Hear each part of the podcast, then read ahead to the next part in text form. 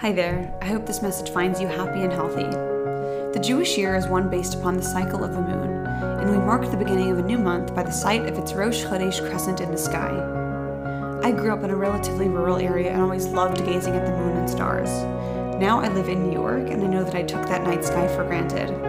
I can't see the stars now, but thank God I can still see the moon. We are somehow in the 12th month, Elul it is Elul, and it's really crazy because time keeps doing that thing where it passes. You know, on one hand, wow, how lucky are we to have reached this point? And on the other hand, we continue our hurdle toward the great unknown. Shrug. The month of Elul, as the final month of the Jewish year, is a time for introspection and spiritual work and reflection on the time that has passed since the last Elul. It is taught that this month is a time where our words and petitions to God are more potent, also, it's my birthday month. There's a Hasidic idea that in the month of Elul is when the king is in the field. The concept is that a king is returning home from a trip, and on his way back into the kingdom, he's passing through the fields of his subjects. Once the king reaches the castle, though, it will be difficult to get in front of him again.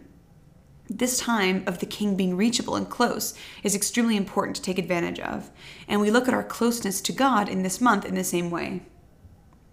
I started this whole podcast really because of Elul. For the past three years, I've done a cheshbon hanefesh, or an accounting of the soul, essentially reflecting on the past year in a concrete way, making lists, assessing yourself honestly, etc. What you liked, disliked, how you want to improve, what you are proud of, summarizing the past year and taking from this summary key points, aka what I'm trying to do right now in closing out this year long Rosh Chodesh journey.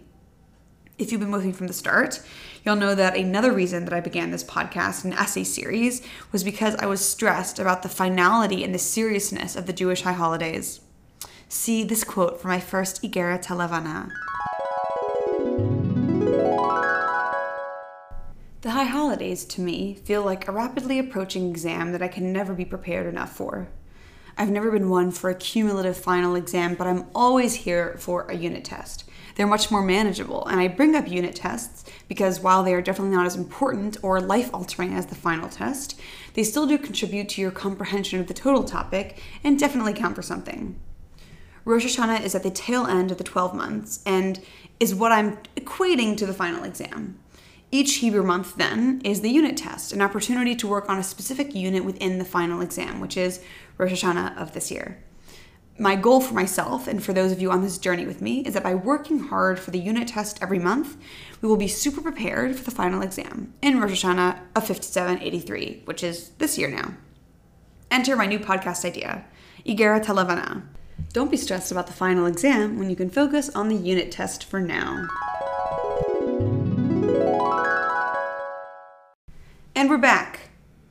In theory, I have spent a whole year preparing for these upcoming high holidays, and I have to say that I still don't feel ready. I talked this out today with a friend, shout out Rabbanit Sarah Rosenberg, and I think I've come to the conclusion that you can't quantify the unquantifiable. The unquantifiable being the abstract goal of spiritual progress. You can't plan spiritual development one year in advance as if it's a big event that has concrete steps to complete. But in the past few weeks, I have stumbled, failed, been frustrated with myself in a way that hasn't happened in a long time. If you ask me right now, I could probably name 10 aspects of myself that are lacking and that I want to change. So maybe it's an indicator of something larger that some years we grow, some years we regress, some years we're relatively stagnant. But if we are honest with ourselves, our spiritual work is never done. We can always learn more, be more kind, be more empathetic, be more thoughtful, be more generous, etc reflecting on who I was when I began this podcast is enough to prove that we grow even when we don't mean to sometimes. I couldn't have predicted any of the things that occurred in the past year, but I'm extremely grateful for them all. So I'm not ready in the sense that I was expecting, but I do believe my prefrontal cortex just finished developing this year, and I think I look at everything differently now anyway, so yeah. As you may know, your prefrontal cortex is the area of your brain that regulates planning, decision making, short term memory, personality expression, and moderates social behavior, speech, and language. I did spend a year learning about the Hebrew months and sharing those findings with you all, so I'm pretty pleased about that. So, maybe a year of preparation is too much time, because technically the month of Elul is the allotted time for high holiday prep. Elul is the study period, if you will, for the big final exam, Rosh Hashanah and Yom Kippur. On Rosh Hashanah, we commemorate creation, and after it, we have 10 days of reflection and compunction, the Yamim Noraim, or the days of awe, before Yom Kippur, the Day of Atonement. According to the Talmud, on Rosh Hashanah, the books of life, death, and the middling guys are open.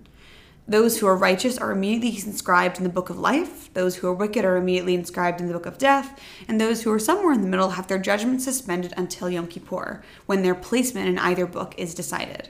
Yom Kippur is a hard and fast line, it seems.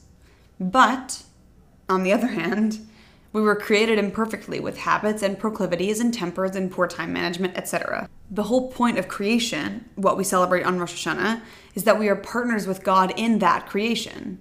The potential to be great cannot exist without the potential to be not great. And we exist between those two places, between those who are sealed in the book of life immediately and those who are sealed in the book of death immediately, between good and evil, between who we were one year ago and who we are today, between our dreams and our realities, which are a lot of places to be. So, I think what I've learned in the past year centers on balance and gratitude, and of course, balancing the balance and balancing the gratitude. Maybe we're never truly ready, but onward we trudge, right? Onward we go, qualities of a Virgo. The ruling planet of Virgo is Mercury or Kochav. The letter Resh controls Kochav, controls Mercury, and the name of this letter, Resh, in Aramaic means poor. Some say that a lack of and a hunger for are what usually leads to achievements, versus those who have things come more easily. In this month, then, we have the sense of searching for the real thing and for perfection, as we do in preparation for the high holidays. The letter of the month is the letter Yud. A yud, when written, floats above the ground, and it is often used to represent the name of God. Its gematria value is 10, as it's the 10th letter in the Hebrew alphabet. 10 is a symbol of good luck and power. There are 10 commandments. God asks for 10 righteous individuals in Sodom, and 10 men constitute a minyan, a quorum for Jewish prayer. When Moshe is sending Joshua off to scout the land of Israel in the saga of Chet HaMeraglim, the sin of the spies, he renames Joshua from Hoshea to Yehoshua. We're given no reason for this name change, and our commentators suggest that Moshe knew that Joshua would need divine protection and support, therefore adding the divine heavenly letter Yud to his name in a show of ritual renaming. The Mazal, or the zodiac for the month of Elul, is Virgo, and its icon is the maiden or the virgin, Betula. When the soul is preparing to come down in the body of a new person, it is pure and unblemished, like a maiden. But even after the soul comes to the earth and is around impurity, it first knew the purity of a life of holiness. And every time the soul performs a mitzvah, the maiden returns to the energy of purity they once knew. This is the energy of teshuva, of repentance. There is always the ability to return to the earlier version of oneself and rectify our mistakes. The tribe of the month is Gad. Probably the most famous event involving the tribe of Gad occurs near the end of the Torah, where the tribe, as well as the tribe of Reuven, asks to stay across the river in Jordan rather than joining the rest of the Jews in Israel. The deal they make with Moshe is that they will fight with their brethren to take back the land of Israel, but then come back after that to outside of Israel where they have decided their land is going to be. It is said that the tribe of Gad fought more powerfully than any other tribe when taking back the land of Israel. The triumph of good over evil is what we focus on here, that this month is a good time for us to overcome the bad inclinations in ourselves. The attribute for this month is action, and this makes sense. We are actively doing Teshuvah the whole month. Teshuvah is not passive. We must be action oriented, willing to face conflict head first, addressing ourselves honestly and truthfully. Is your Hebrew birthday in the month of Elul? If so, you're a Virgo like me. Here's a guide to the month of Virgo. The assets of a Virgo. They are gentle, hard workers, detail oriented, devoted, good friends, civic minded, able to make quick judgments, and are extremely caring. Their main motivation is perfection. Their negative qualities are that they can sometimes judge others by external appearances, they can react impulsively, they don't like criticism, they're impatient, they focus on the small scale, and they tend to be worriers. You can improve a relationship with a Virgo by encouraging them to learn how to relax and giving them criticisms by proposing alternate solutions. A Virgo will find fulfillment by learning to see the big picture, going with the flow, letting go of the details, ending their judgment, and giving people that disappointed them a second chance. Wow, I thank you so much for joining me on this journey. We shall see what I do next in regard to podcasting, but I'm sending you so much love, wishing you a meaningful high holiday season. Be well.